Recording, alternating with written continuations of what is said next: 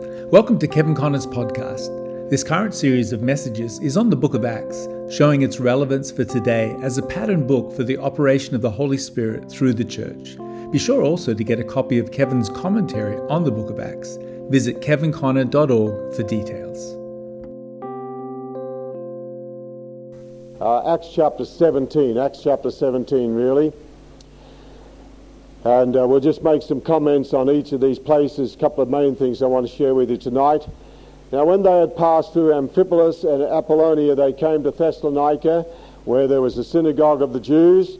And we've touched on this matter where to the Jew first, and Paul, as his manner was, went in unto them, and three Sabbath days reasoned with them not out of his head, but out of the scriptures. So we've seen in previous sessions that Paul's whole uh, principle was to the Jew first and then to the Gentile. So three Sabbath days, uh, I think the number three in the mouth of two or three witnesses, three Sabbath days, reasoning with the mouth of the scriptures, the Old Testament scriptures.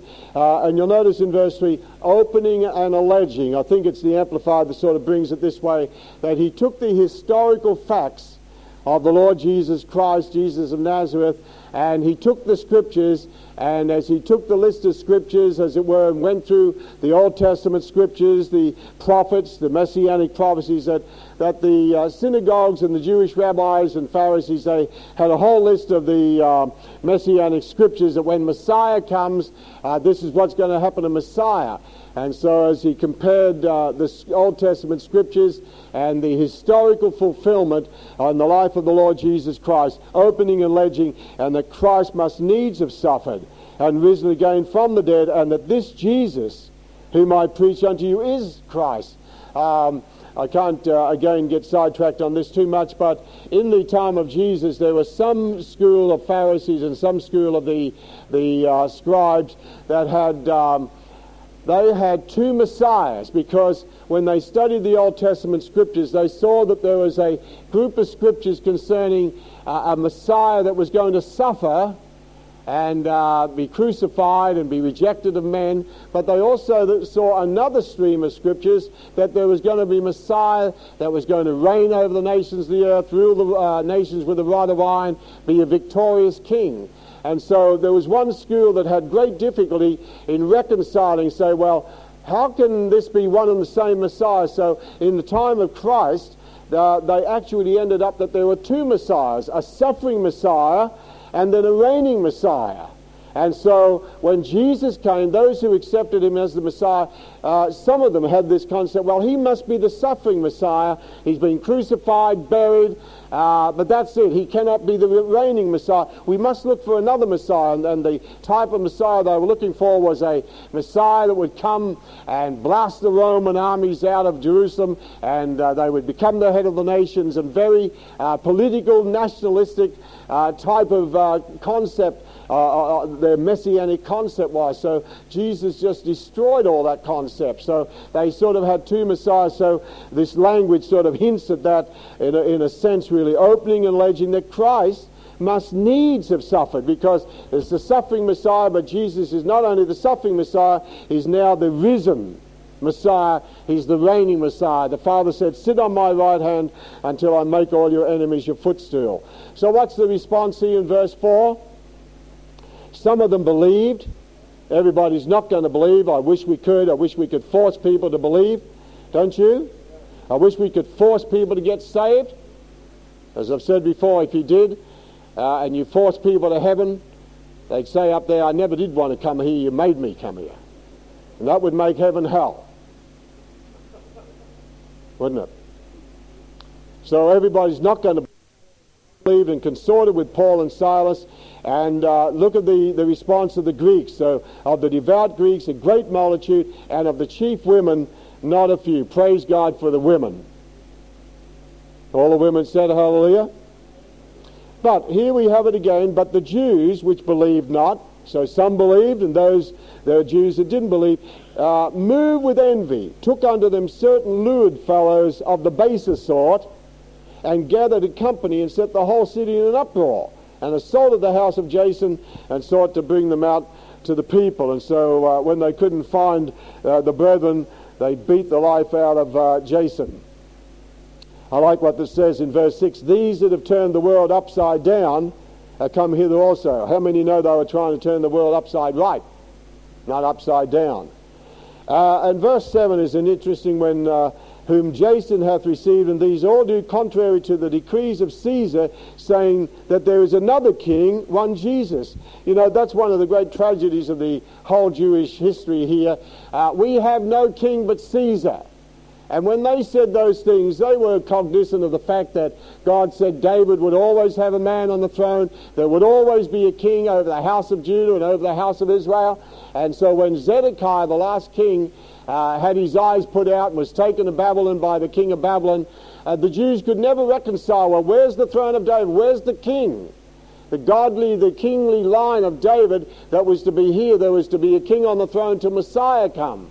So they could never understand that. And so when they said, We have no king but Caesar, and crucify, shall I crucify your king? Don't put on the cross, he's king of the Jews. Just say he said that. You know, so they accepted Caesar as king instead of Jesus as king. That was a tragedy of the whole Davidic covenant that they uh, uh, don't like here. All right, so uh, we see what happened in Thessalonica, but out of this we have a church founded, and later on we have the great uh, epistles of Paul to the uh, Thessalonians, uh, the first epistle on the coming of Antichrist, and the second, or coming of Christ, and the second epistle on the coming of the uh, of the Antichrist. Now we go down to verse 10 here, and the next city we move to is Berea, and uh, the comment on the, on the people in Berea is very good. Uh, in verse 10, we find that the brethren sent Paul and Silas away by, uh, by night. It was safer then than in the daytime. And of course, as usual, they go to the synagogue of the Jews. Now, verse 11 is a real good comment on the people in Berea. These were more noble than those in Thessalonica, in that they received the word with all readiness of mind and searched the scriptures daily whether those things were so. How many think that was a very noble thing to do? And I think it's a very commendable thing that even though Paul is a prophet, uh, an apostle, Silas is a prophet, and even though they are preaching these things, the Bereans still check the apostles out with the word, which all of us should do. We should check the word out for ourselves and, and, and search the scriptures whether these things uh, are so. And so, again, we have response, and so a church is founded here. Uh, many of them believed honourable women. You notice the response of the women, and women are much more responsible. See, some people say, oh, the church is full of a bunch of women. Well, I tell you, women are much more responsible to, uh, responsive to the gospel than us intelligent men. It is very quiet out there. Are you breathing out there tonight? Hallelujah, that's better. Okay, more sensitive in heart and men have to rationalize. We have to filter God through our little minds, our little computer up here. Uh, we're too much head. Women are more heart. How many know your heart and your head should get together anyway? That's why you get married. All right. Uh, so honorable women, which were Greeks, and of men, not a few. Well, praise God, some of the men got in there. But what happens again? The Jews from the Thessalonica, as soon as they heard the Berea has received the gospel, what do they do? That the word of God was preached by Paul. What do they do? They come down and they stirred up the people. I mean, wonderful. This is, uh, uh, I had in my notes here, wherever the apostles went, went, they either had a revival or a riot, or both. Well, here they have both. And so again, they have to slip out of town. Uh, uh, and uh, as it were, uh, make out you're going by sea. But Silas and Timotheus, they are both there. But Paul is the hot potato. Everywhere he went, he's too hot to handle. And uh, so they got rid of him. Now, I want you to notice something here now. Paul, so you'll notice they're establishing a church in Philippi, list with his disciples there, Troas, the church now established in Philippi, church planting, church planted in Thessalonica, church planted in Berea. Now he goes down to Athens here. Now, as you go through this sermon, um, how will I do this? Let's, let, let's sort of connect this here. He moves to Athens here, and we have the tremendous sermon. Well, is it tremendous? Sermon on Mars Hill, and then in chapter 18, he moves to Corinth. He moves down to, or up to the city of Corinth. It's up when I was over in the Middle East there. Now, I want you to sort of just glance over the, the high spots here. Now, you'll notice, as I've said before, that any time Paul went into a city where there was a synagogue, he always went to the synagogue first, to the Jew first, and then to the Gentile.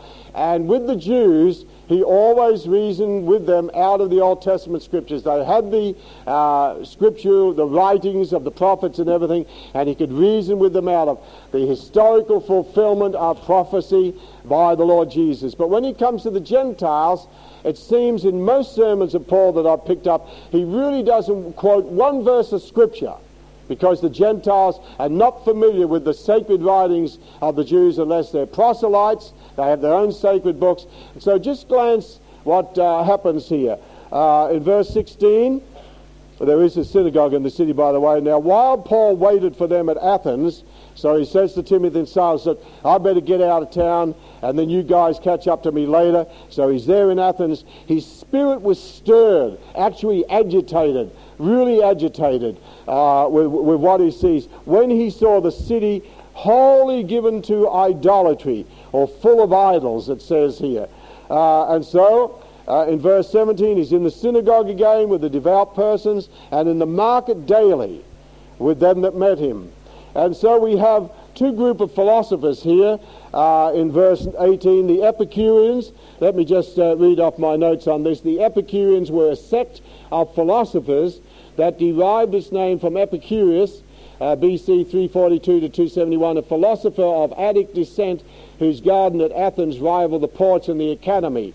His aim was to discover a practical guide to happiness. His search was for pleasure, not absolute truth. And he relied on experience as the test, not on reason. So Epicureans, practical guide to happiness, uh, they're after pleasure. Uh, hedonistic uh, philosophy was not absolute truth. And then you have the next group, uh, uh well, let me finish on that, from Young, Young's Concordance. They were atheistic, materialistic, and worship the God of pleasure. How many think that you could say that our society is very Epicurean? Atheistic, materialistic, and worshipping the God of pleasure. Now, there's another group there, the Stoics, and they are just opposite. Listen to what Young's Concordance says about them. The Stoics were a sect of Greek philosophers who received their name from Stoa, a porch of Athens where Zeno taught. They were severe and lofty pantheists. I mean, you know what a pantheist? Everything was God. God was in all, and all was God, and God was in everything. And affected indifference in all circumstances.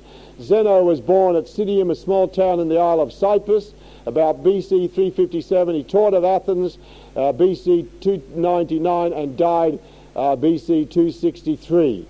They were pantheists and worshipped the god of nature. So while the Epicureans worshipped the god of pleasure, atheistic, materialistic, uh, not believing in God, the Stoics were pantheists. They believed everything was God and God was everything.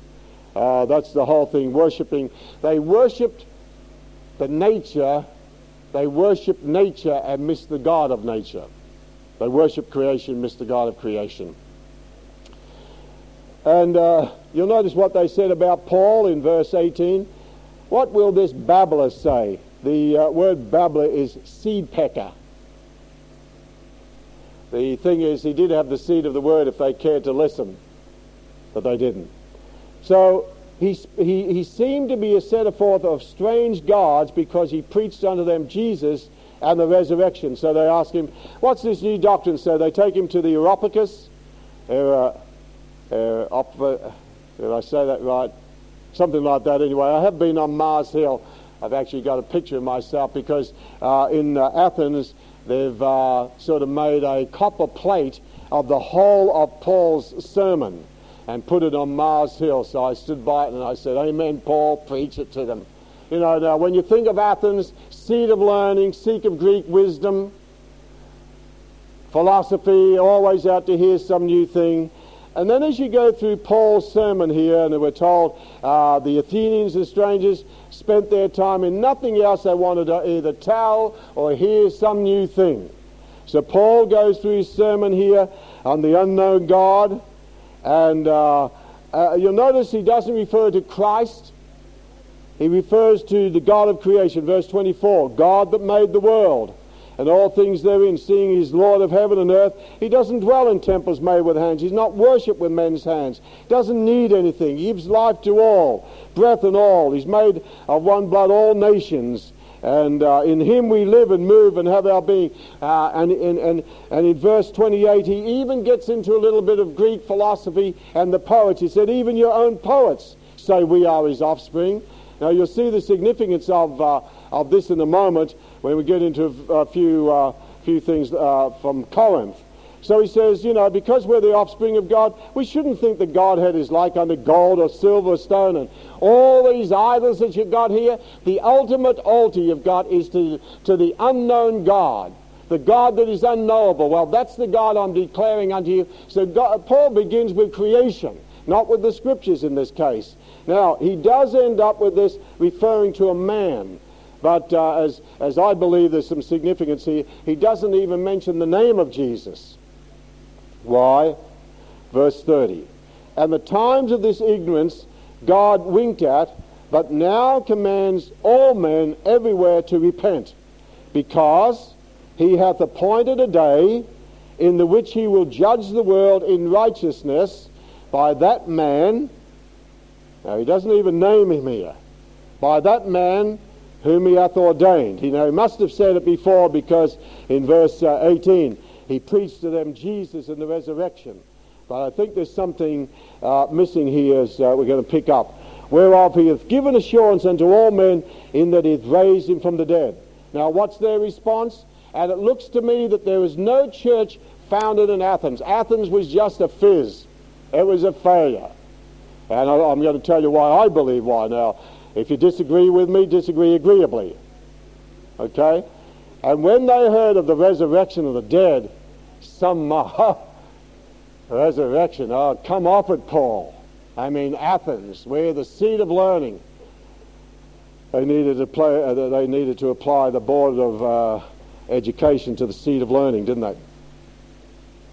Did you get that? Are you a bit slow tonight? Okay. Uh, when they heard of the resurrection of the dead, some mocked and others said, uh, We'd like to hear you again on this matter. So Paul departed from among them. However, certain men clave to him and believe, so just got a couple of names there and a, and a woman named Damaris and others with him. So just a little group there, but probably the beginning of a possible church. Now, I want you to just go to this next part here, then I'd like you to go over to Corinthians. So in chapter 18 now, verse 1 through to 17, we have Paul now just moving along to Corinth, or up to Corinth it was. So in 18, after these things, Paul departed from Athens and came to Corinth. Now, I want you to turn over to 1 Corinthians 1. And to be very honest with you, there is a difference of opinion uh, uh, about what I'm going to say now. Everybody doesn't agree with me. And I really can't understand that. Can you? I mean, it's not my fault if I'm right, is it? Can I help being right?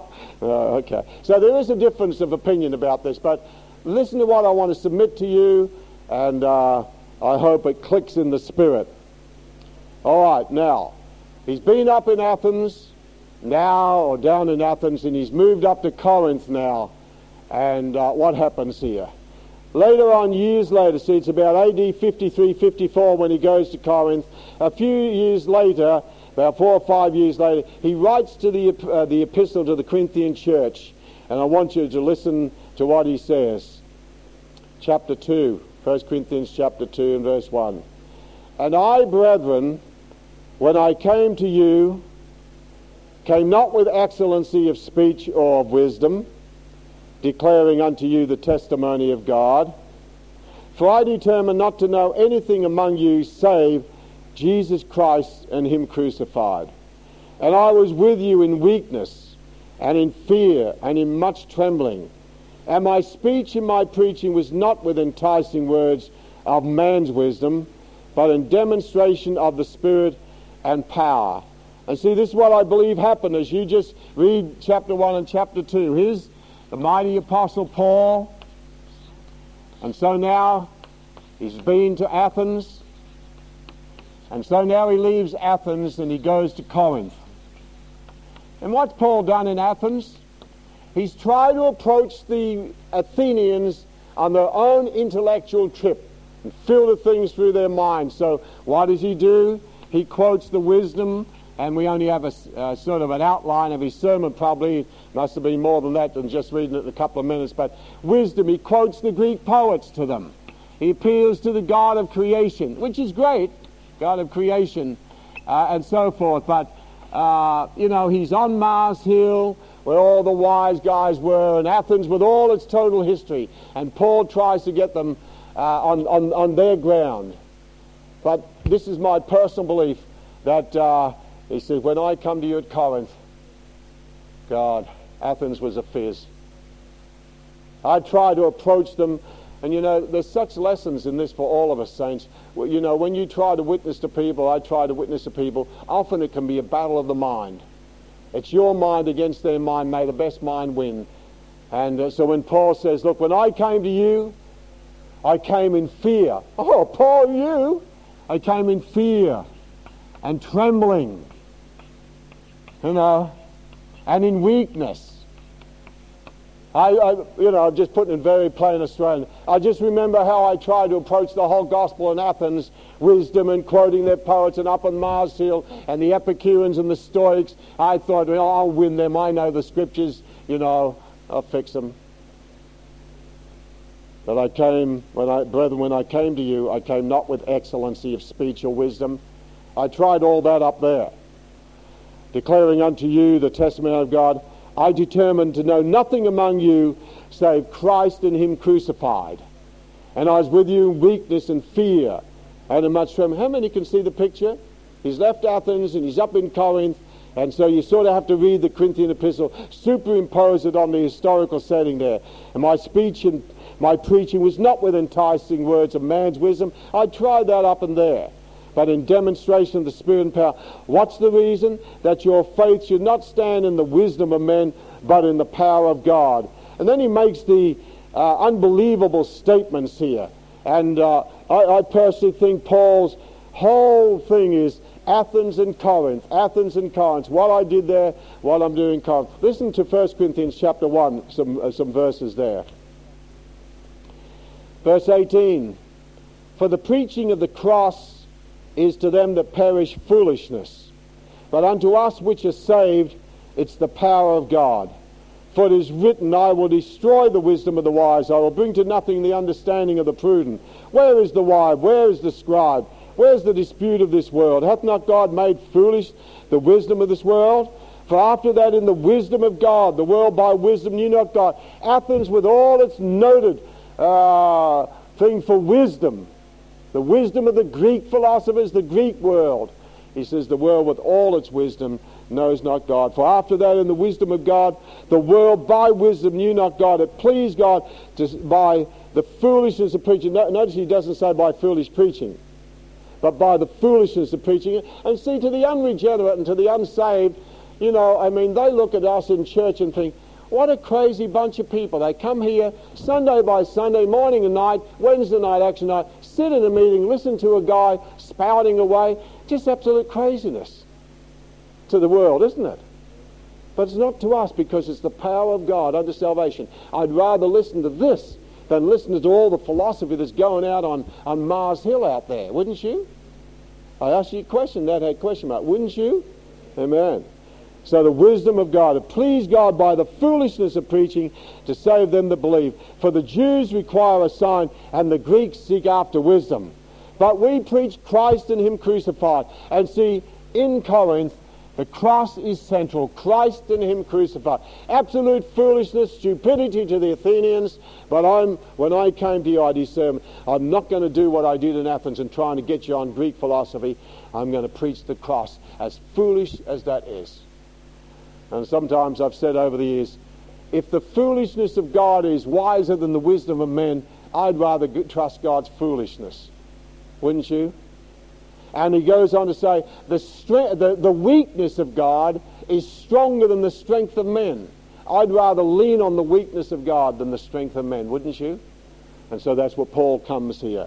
Listen to it here in verse 23 again. We preach Christ crucified unto the Jews a stumbling block, to the Greeks foolishness, but unto them which are called, both Jews and Greeks, Christ the power of God, because the Jews wanted power, and the, Christ the wisdom of God, the Greeks wanted wisdom.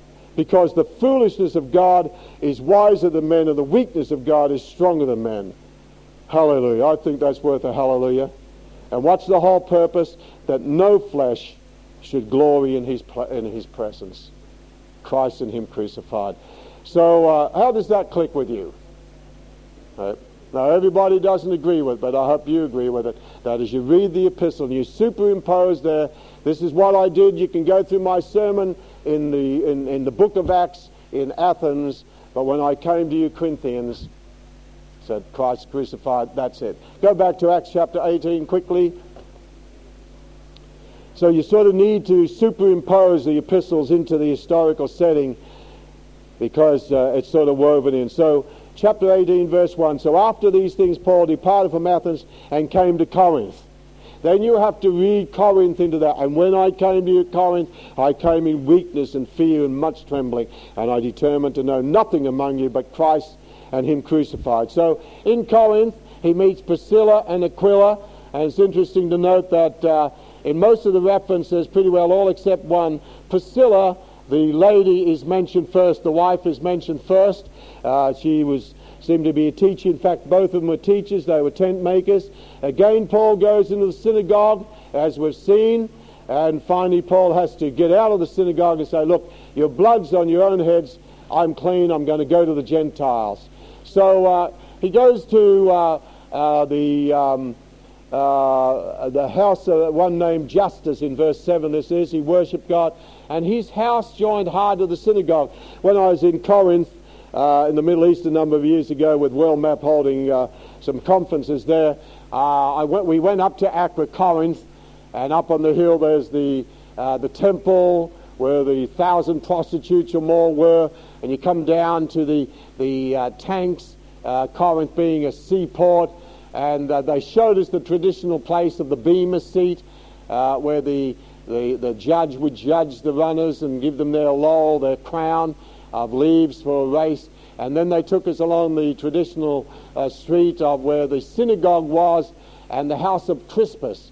And I was sort of a bit amused about it because I thought, dear, if these Christians were in the house of Justus here uh, and singing and worshiping the Lord too loud, it could disturb the synagogue right next to it, you know, except that they met on the Sabbath and the others met on Sunday, so that probably saved the situation.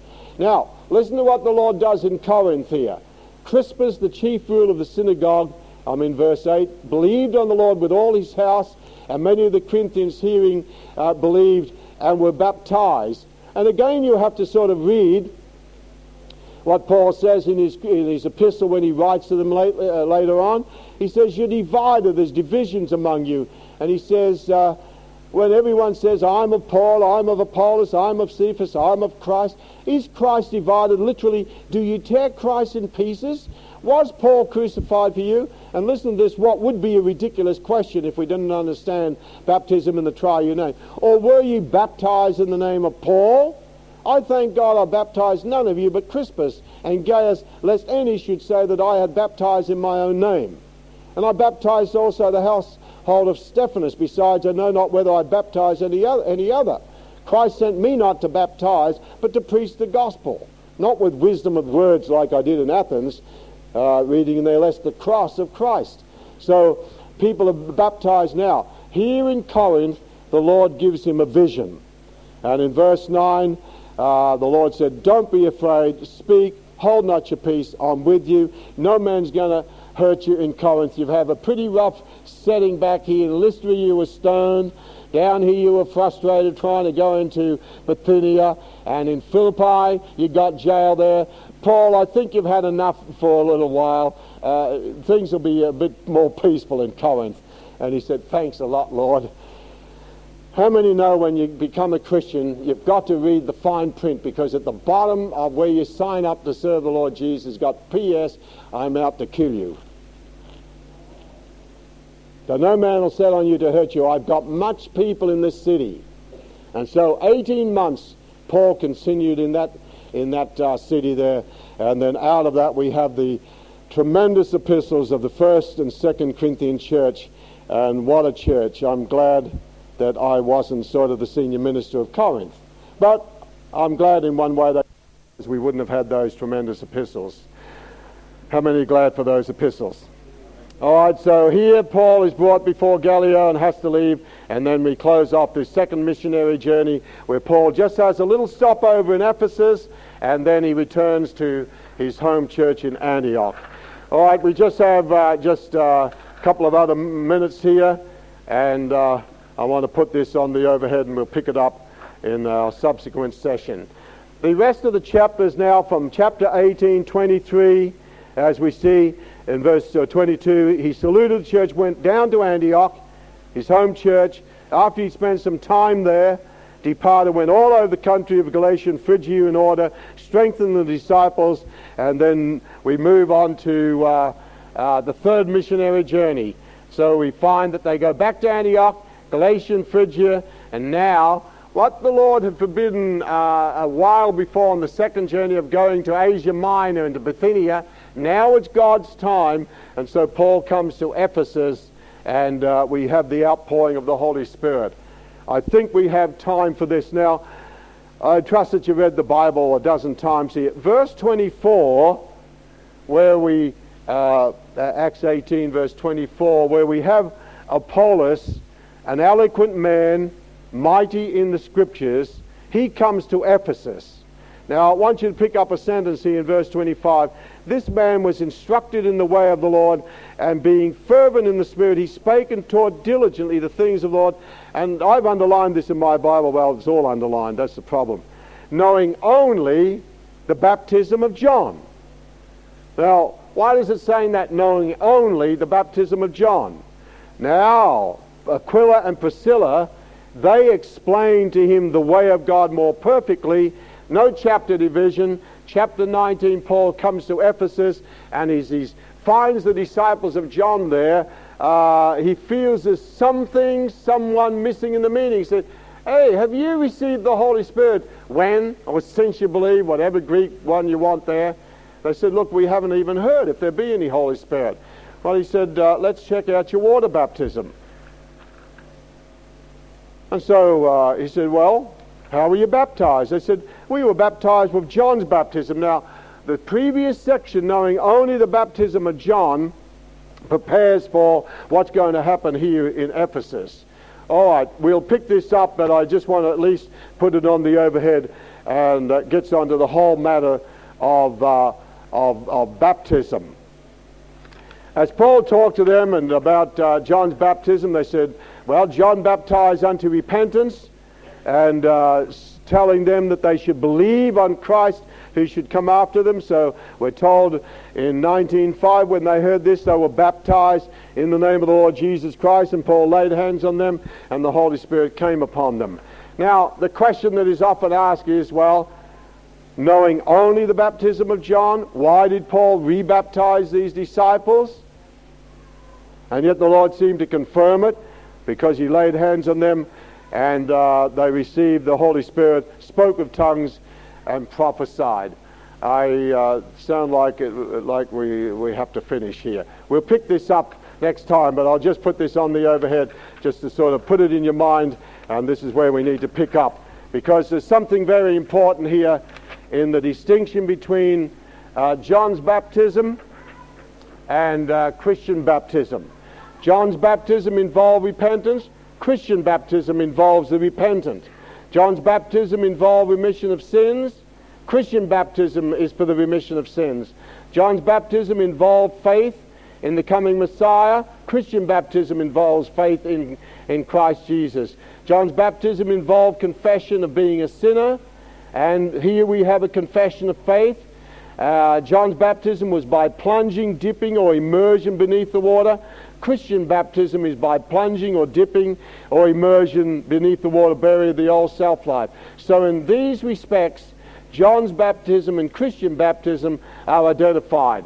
I leave you this question Wherein lies the difference between John's baptism and Christian baptism, and why did Paul have these people rebaptized. Come back in a couple of weeks' time for this exciting episode. Everybody said amen. Let's all stand up. Let's close in prayer. Father, we just pray with the material that we've covered tonight. We pray, Lord, that the heart of the message that we've shared tonight will be that we will preach Christ and Him crucified. We thank you, Lord, that it's the cross that is the power of God unto salvation. We pray, Lord, that we'll learn from Paul's experience that as we witness by life or lip to others, Lord, that we'll not just have a mind battle and try and use the philosophy and the wisdom of the world, which is foolishness, uh, foolishness to you, but may we use the wisdom of God, which is Jesus Christ and Him crucified. Thank you, Father, for the privilege of sharing together tonight. Let your presence be with us as, until we gather again in Jesus' precious name. And everybody said, Amen. God bless you. I do want to ask you again to remember April and the boys and remember on Friday. And if you can possibly come Friday, 9 o'clock, I know uh, we would really appreciate that, and so would the family.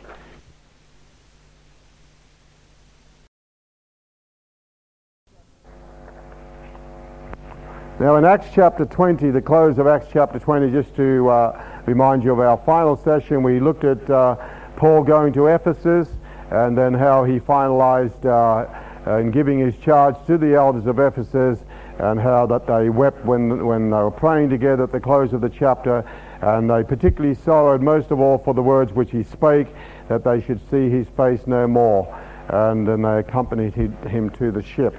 Now let's just uh, put the map on the overhead again just to remind ourselves uh, where we've been going in the missionary journeys of Paul because this is the third missionary journey and it's the final, uh, the final part of the journey as we see here.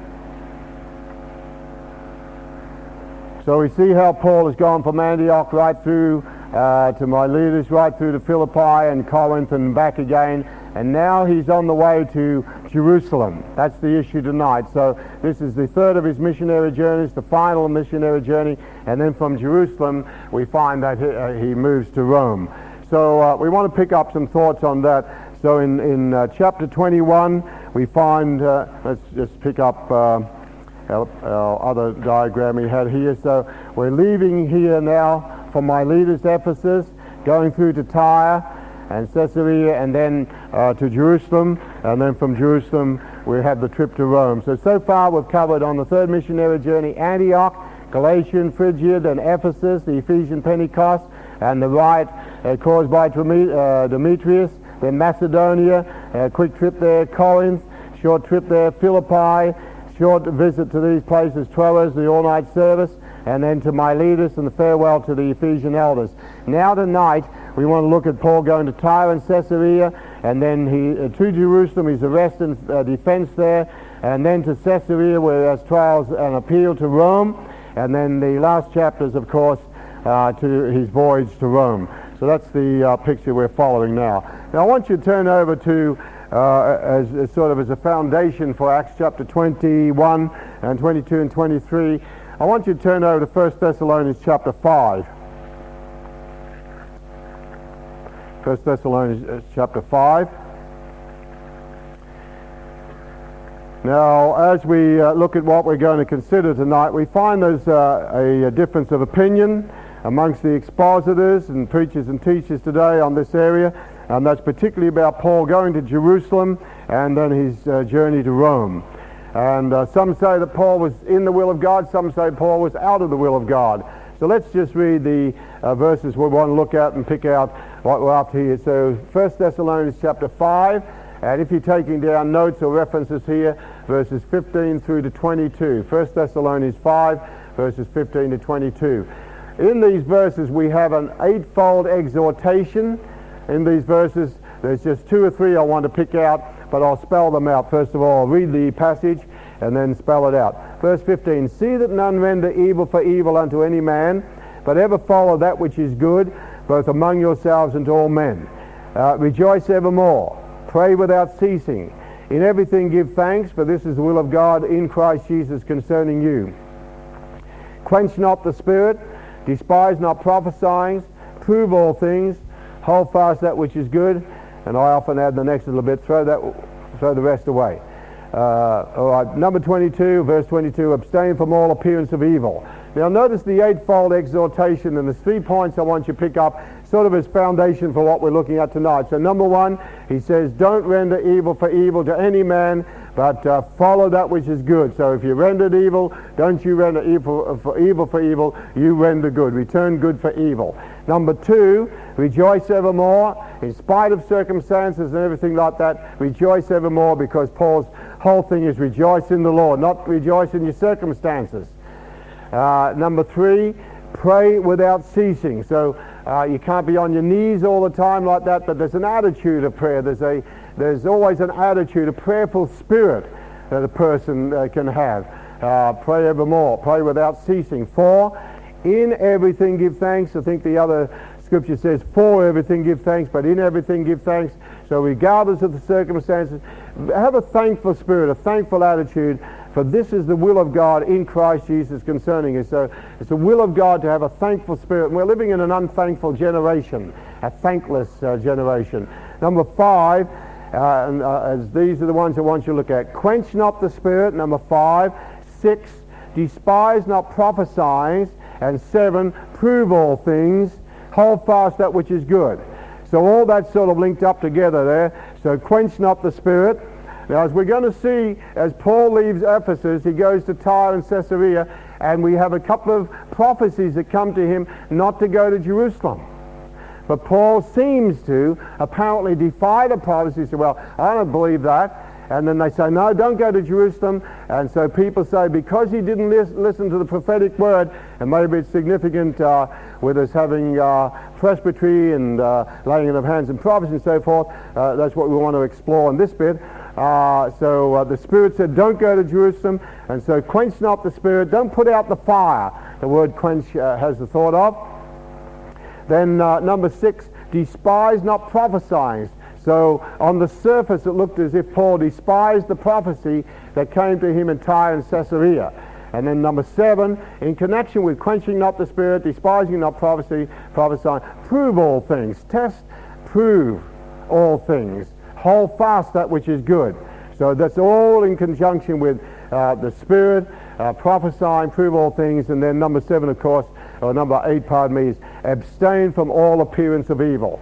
So I want to sort of lay this as a foundation that quench not the spirit, despise not prophesying, prove all things, hold fast that which is good. Now, in the light of that, uh, let's go back to the book of Acts, Acts chapter 21. Acts chapter 21.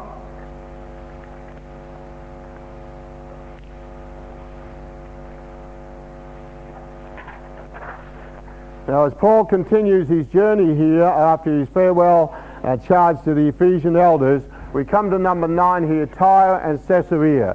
So I want you to pick up a couple of thoughts here.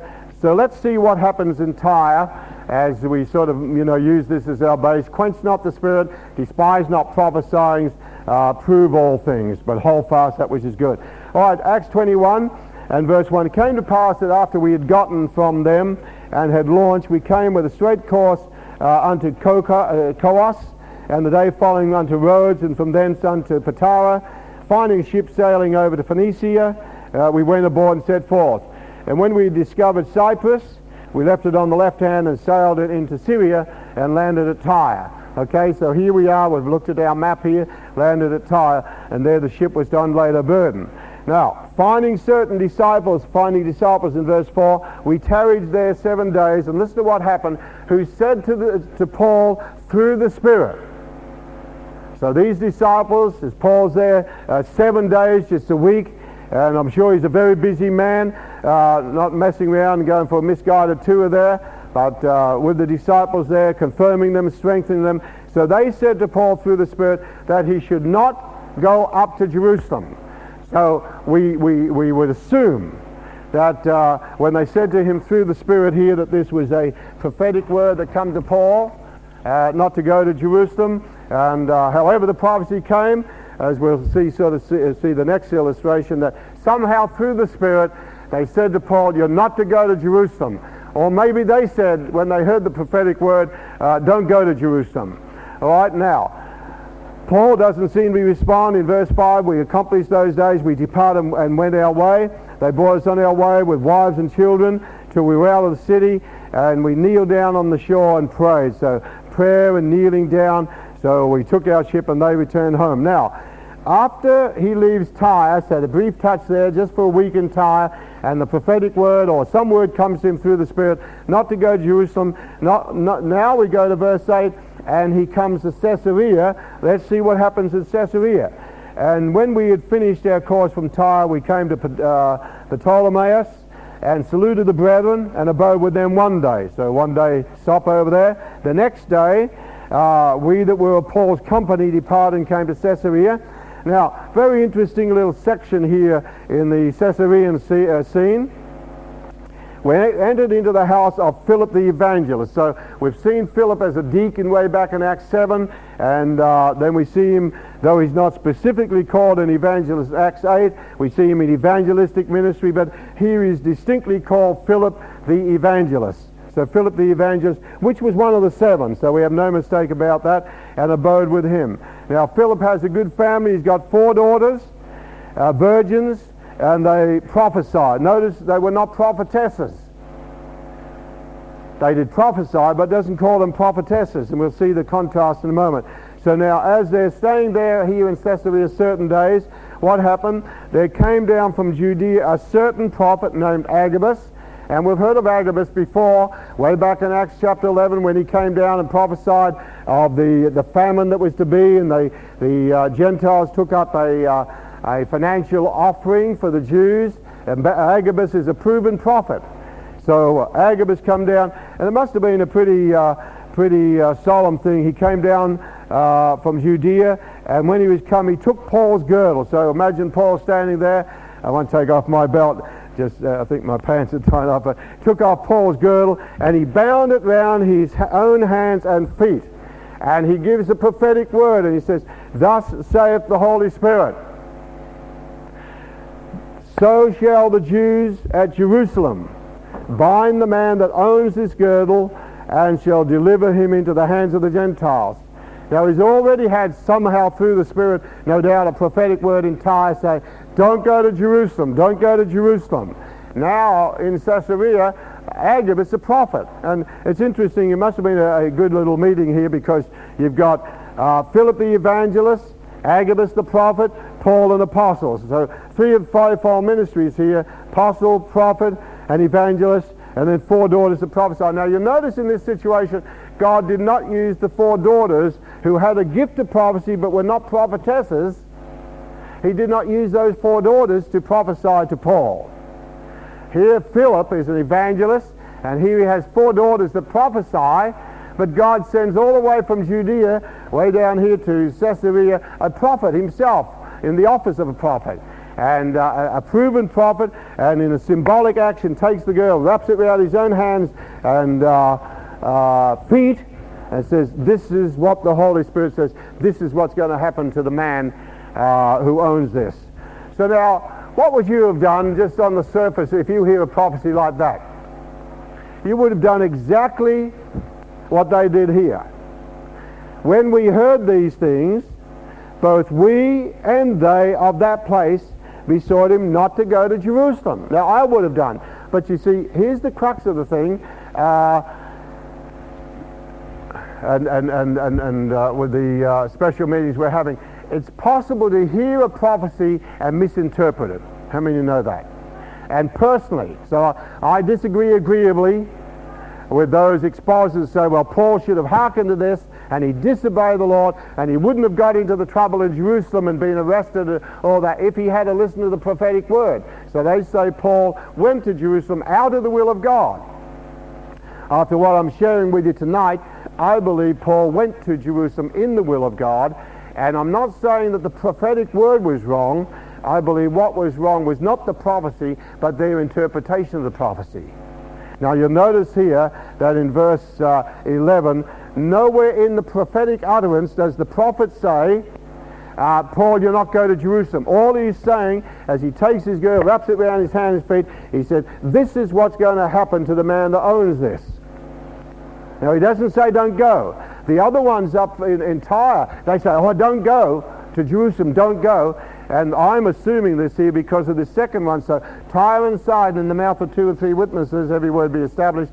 Two places give this prophetic word what's going to happen to the man at Jerusalem. So they, I don't believe the prophecy is wrong. I believe Agabus is simply saying this is what's going to happen to the man that owns this. There's nowhere does Agabus as a prophet say, don't go to Jerusalem. But they misinterpret the prophecy. And this often happens in the laying out of hands and prophecies. Uh, uh, I shouldn't digress, but uh, maybe I had prophetic word years ago about being a missionary to a certain country. And uh, came under guilt every time anybody came from that country and I heard I'd flock out to the altar. I went to so many altar calls, wouldn't matter. I went to every country in the world on an altar call sometimes. Uh, but I misinterpreted the word and I went back to the prophets who had prophesied over me. I said, no, what does this word mean to you? I've lived, I lived under guilt for years because I did go to that country once and I won't say where and I kissed the ground when I got out of it. I couldn't get out of the place quick enough. But see, I, and both the prophets said to me, two different men said, Kevin, we believe you have misinterpreted the prophetic word. And this is what the Lord was saying through it. Went back to the original prophet in my case. And uh, that, that lifted a whole guilt. But my whole point here is that you can misinterpret the prophetic word. All right. I uh, didn't say pathetic word, prophetic word, okay? So let's go on here. And when we heard these things, both we and they of that place besought him not to go to Jerusalem. So you have verse 4, don't go to Jerusalem. Verse 12, don't go to Jerusalem when they hear these prophecies. So Paul said, What mean ye to weep and to break my heart? I am ready not to be bound only, like uh, Agabus has done with my girdle here, but I'm ready to die at Jerusalem for the name of the Lord Jesus. And when he would not be persuaded, now, why wouldn't Paul be persuaded? Did he have a martyr complex? Was he a stubborn, mulish, bow-legged man, as history tells us? We ceased saying, okay, the will of the Lord be done. Now, I want you to uh, look at some other scriptures here and look at the other side and just say why I believe this. So here we have on one side the prophetic word and uh, their interpretation of it. So the prophetic word we have number one at Tyre and then uh, number two at Caesarea here. How, how do you spell Caesarea? This chalk can never spell. Anyway, you know what I mean, okay? Caesarea. Okay, now, up here in Tyre, the Spirit, through the Spirit, and I am assuming this, that the Spirit told him what was going to happen, and they said, don't go to Jerusalem. Now the Spirit speaks through a prophet in this case, and he doesn't say, don't go to Jerusalem. He says, this is what's going to happen to the man. All right, now that's the prophetic word. Now, what has to be balanced out here is, um, is Paul's word, the word that the Lord has spoken to him. So I want you to follow this with me here, and, uh, and then at least, even, even if you don't agree with me, you'll disagree agreeably. So I want to put some scriptures here. So Tyre, Acts chapter 21, Caesarea, Acts 21. Now let's go through on some scriptures here. We'll go back to Acts chapter 9. Acts chapter 9. I want to give you about one, two, three, four, about six scriptures here at least, uh, showing that the steps of a good man are ordered by the Lord and, what, and what's happening here. So Acts chapter 9.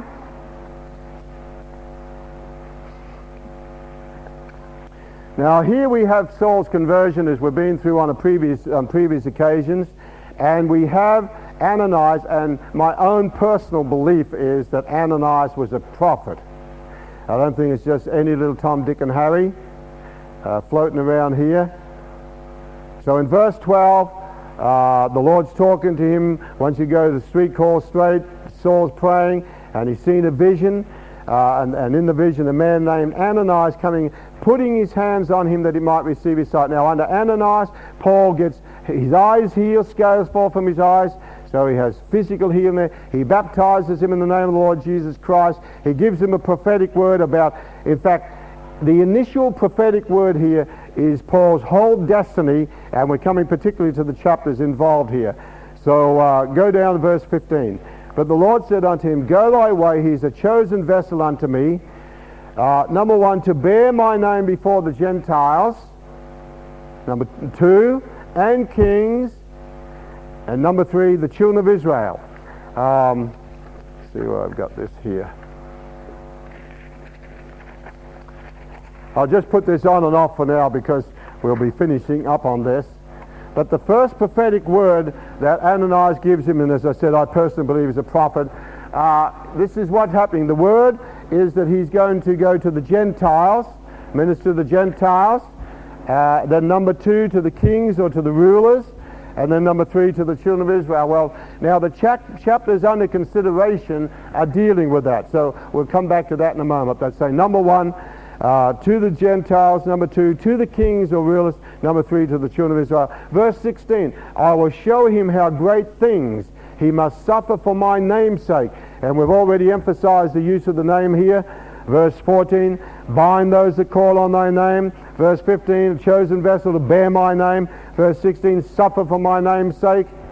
So uh, that's exactly what happened. So first scripture here is Acts 9.15 where we sort of have a uh, 15, 16. We have an outline of Paul's uh, three phases of his ministry, to the Gentiles, to the kings, and to the children of Israel.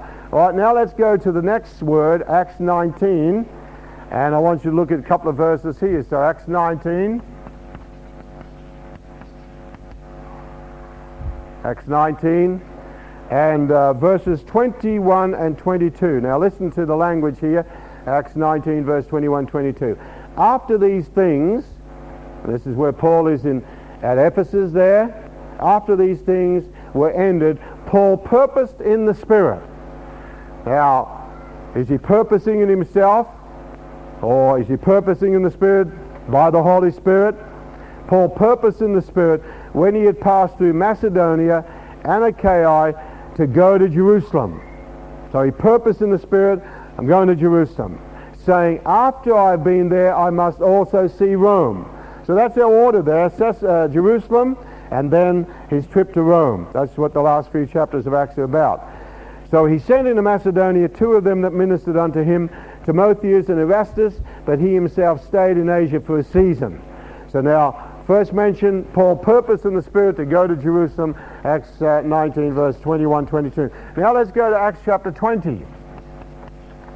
Next reference we have, Acts chapter 20, and verses 22 to 24. Acts 20 and verse 22 to 24. And Paul talking to the elders of Ephesus now.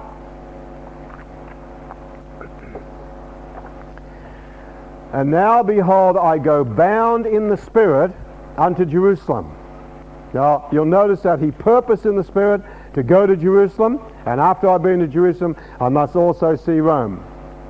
Now, is Paul just planning this of himself as, you know, going as a tourist? No. Something in the Spirit here. So verse 22, Now behold, I go bound in the Spirit unto Jerusalem, not knowing the things that shall befall me there, save that the Holy Spirit witnesseth in every city, saying that bonds and afflictions wait for me or abide me. So he knew in the Spirit, he didn't know what would happen in Jerusalem, but he, he, he said, I'm bound in the Spirit. And you know, sometimes we use that expression, look, I just feel bound in my Spirit that I've got to do this. I, I just feel bound in the Spirit that I've got to do this. Uh, and he says, all I know, I don't know what's going to happen when I go to Jerusalem. All I know is that the Holy Spirit has warned me way back under Ananias that bonds and, and afflictions abide me. But he said, none of these things move me, and I don't count my life dear to myself, so I might finish my course with joy and the ministry which I have received of the Lord Jesus to testify the gospel, the grace of God.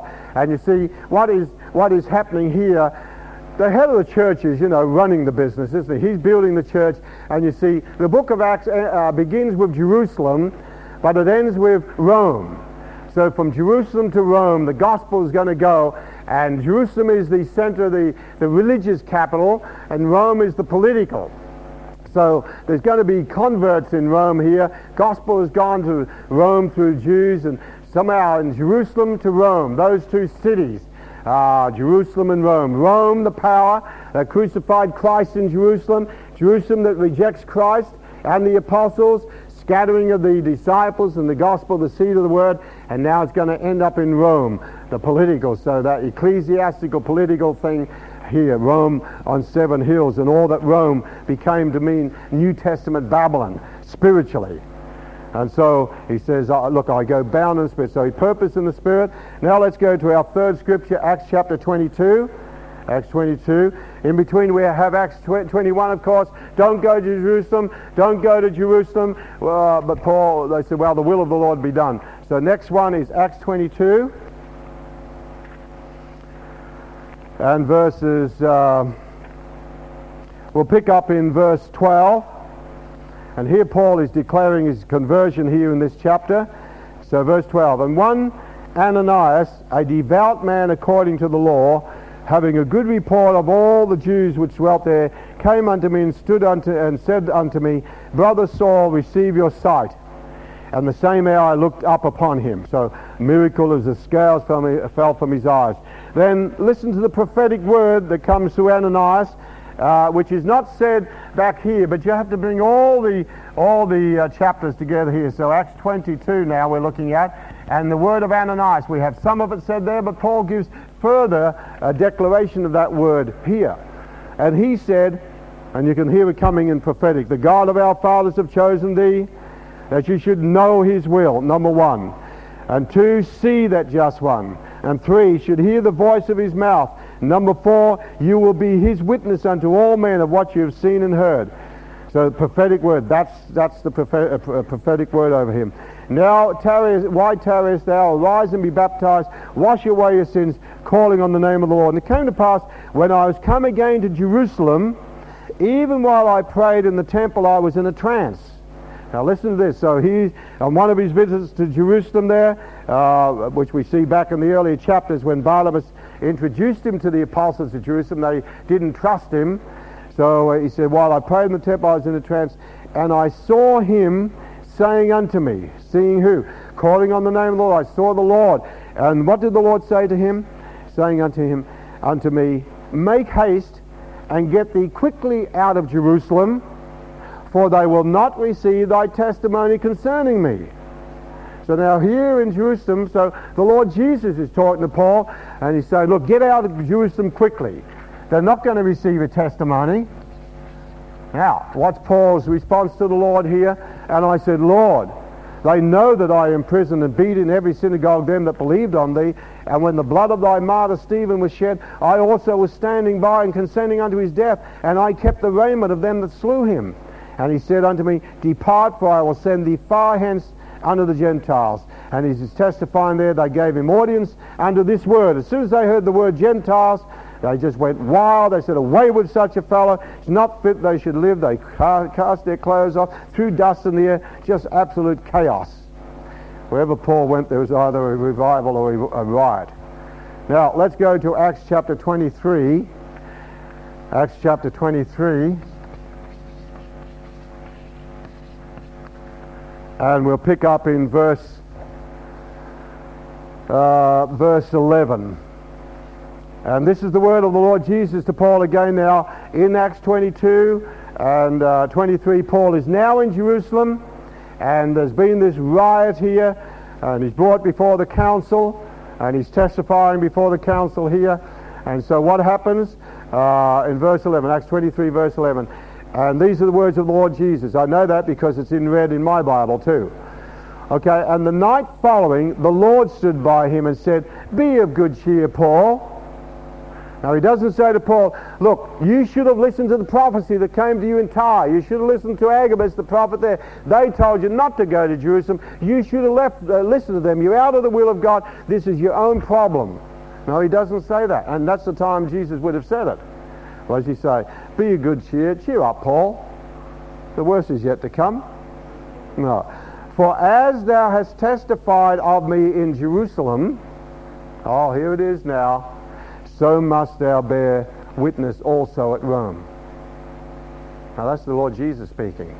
So Jesus himself is saying to Paul, look, you've borne witness at me. So what Paul is feeling back here, I go bound in the spirit to Jerusalem. I purpose in my heart and my spirit to go to Jerusalem. Now the Lord confirms it all. Okay, you've borne witness of me at Jerusalem. They're not going to accept your witness. But I want you to go back to Jerusalem, the very place I was crucified, the 12 apostles were rejected. You are my apostle to the Gentiles. Uh, you must bear witness of me at Jerusalem. They're not going to receive it. But just like you're borne witness of me at Jerusalem, uh, you're going to bear witness of me at Rome.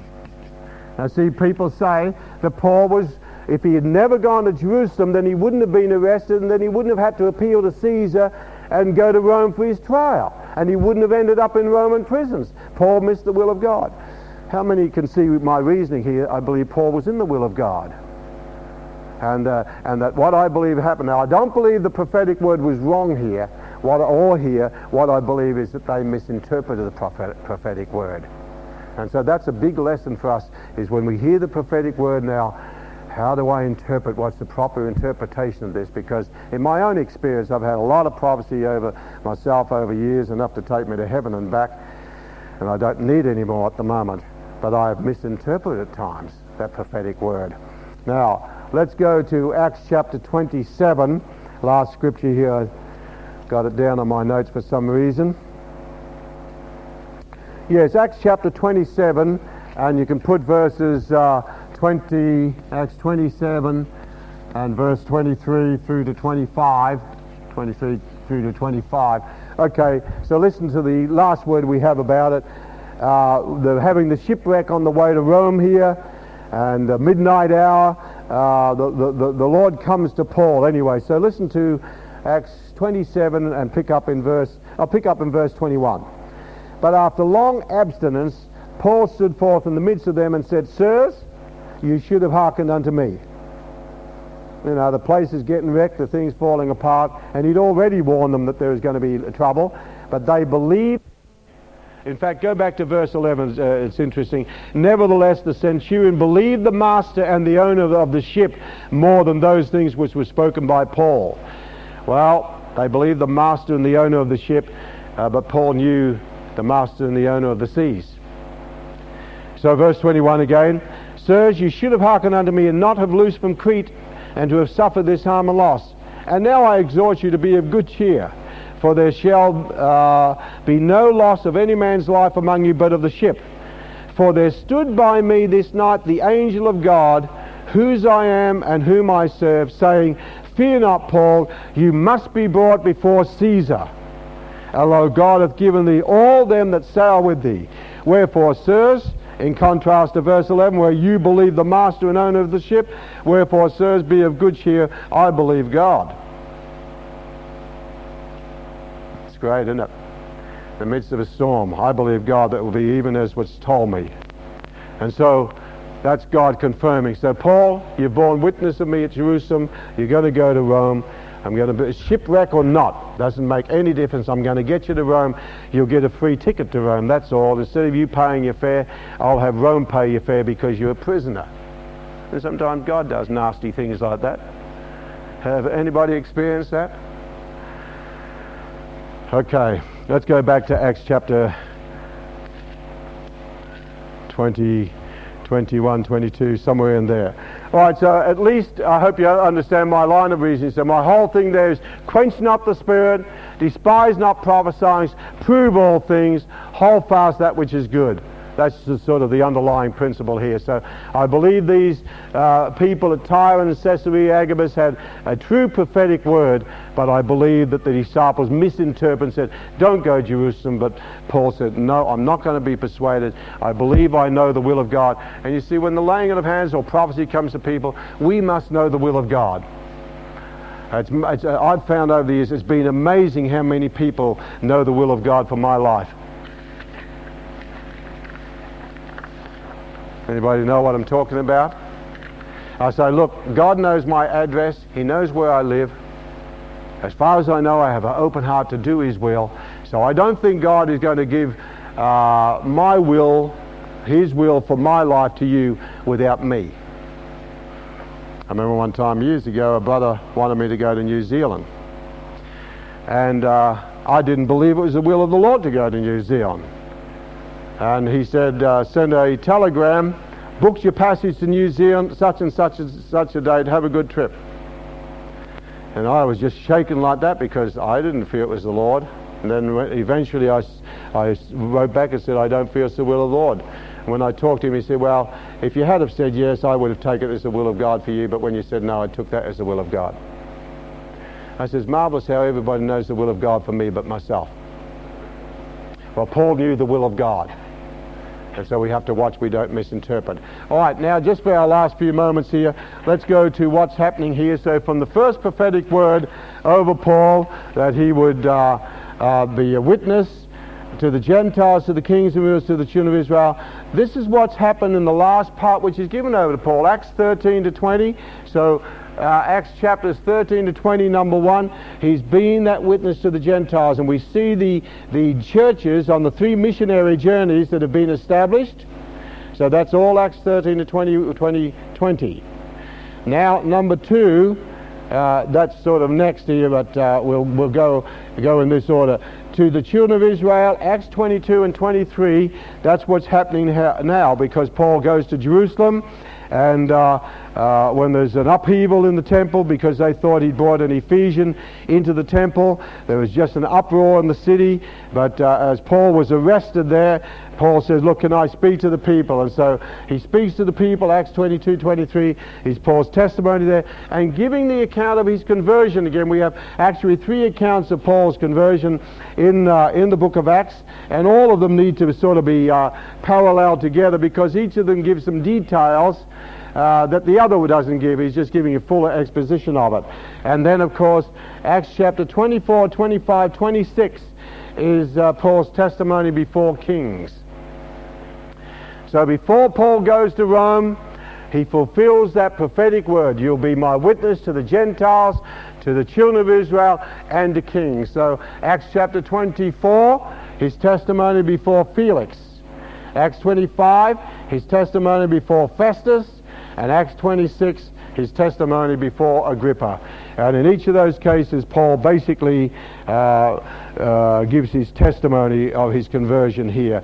I want you to go to um, Acts chapter 24 as we finish here, or Acts 20, yes, Acts 20, Acts 20. Uh, Acts, uh, which one am I after here?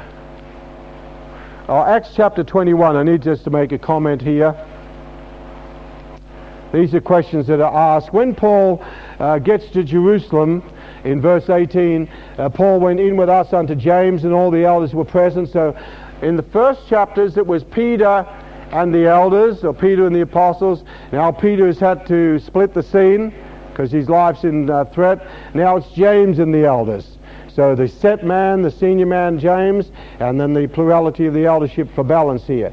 So uh, they tell him and say, look, there's thousands, verse 20, thousands of Jews where, uh, there are which believe, and they're all zealous of the law, which they had been zealous of Jesus.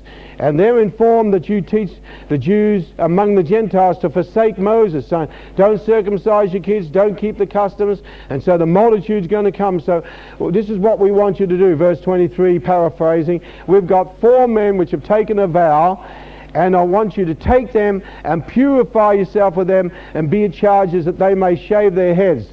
Uh, you know, so poor bald-headed Paul now. So uh, in verse 26, then Paul took the men, and the next day, purifying himself with them, entered into the temple to signify the accomplishment of the days of purification, until that an offering should be offered for every one of them. Now, the question is asked this why does Paul take this vow that he doesn't believe in? Why does he go through the whole purifying process uh, and, and that an animal sacrifice be offered for them when he doesn't believe it? Well, remember what our principle was? from 1 Corinthians 9.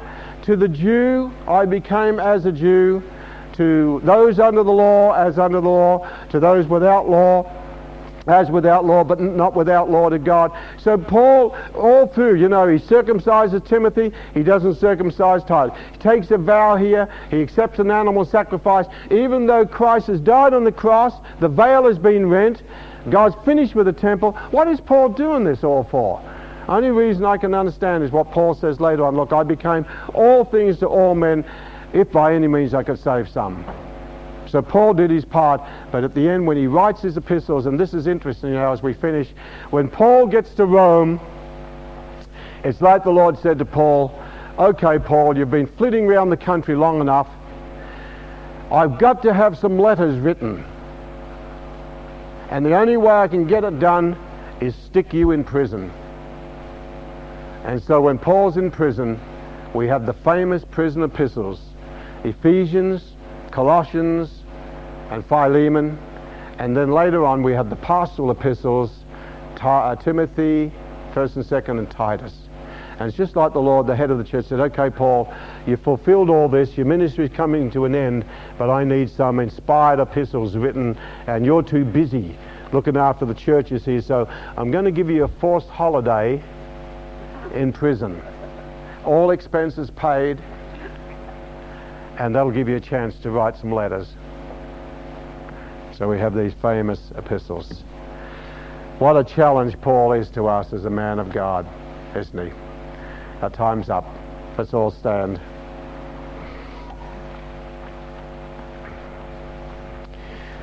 Father, we just uh, bring our hearts at the close of this service. Pray, Lord, that uh, we will just always be challenged by Paul's example and his total commitment to the will of God, regardless. Pray, Lord, that uh, these things will be written deep into our hearts by the Spirit of God, who is the finger of God, and that, Lord, none of us have suffered anything compared to what your servant Paul did. We thank you, Lord Jesus, that you're the head of the church and that the steps of a good man are ordered by the Lord, and that you just ordered Paul's life amongst the Gentiles, amongst the kings, amongst the children of Israel, and then locked him up in prison to give us these infallible, inspired epistles, the prison epistles. Thank you, Father, for this example. We pray that your word will be food to our hearts and to our lives and fall upon good ground and bring forth fruit unto eternal life. Bless us, Lord, now until we gather again. We ask it in the precious name of our Lord Jesus Christ. And all God's people said, Amen. Be sure to visit kevinconner.org for more information about Kevin, his books, and his ministry.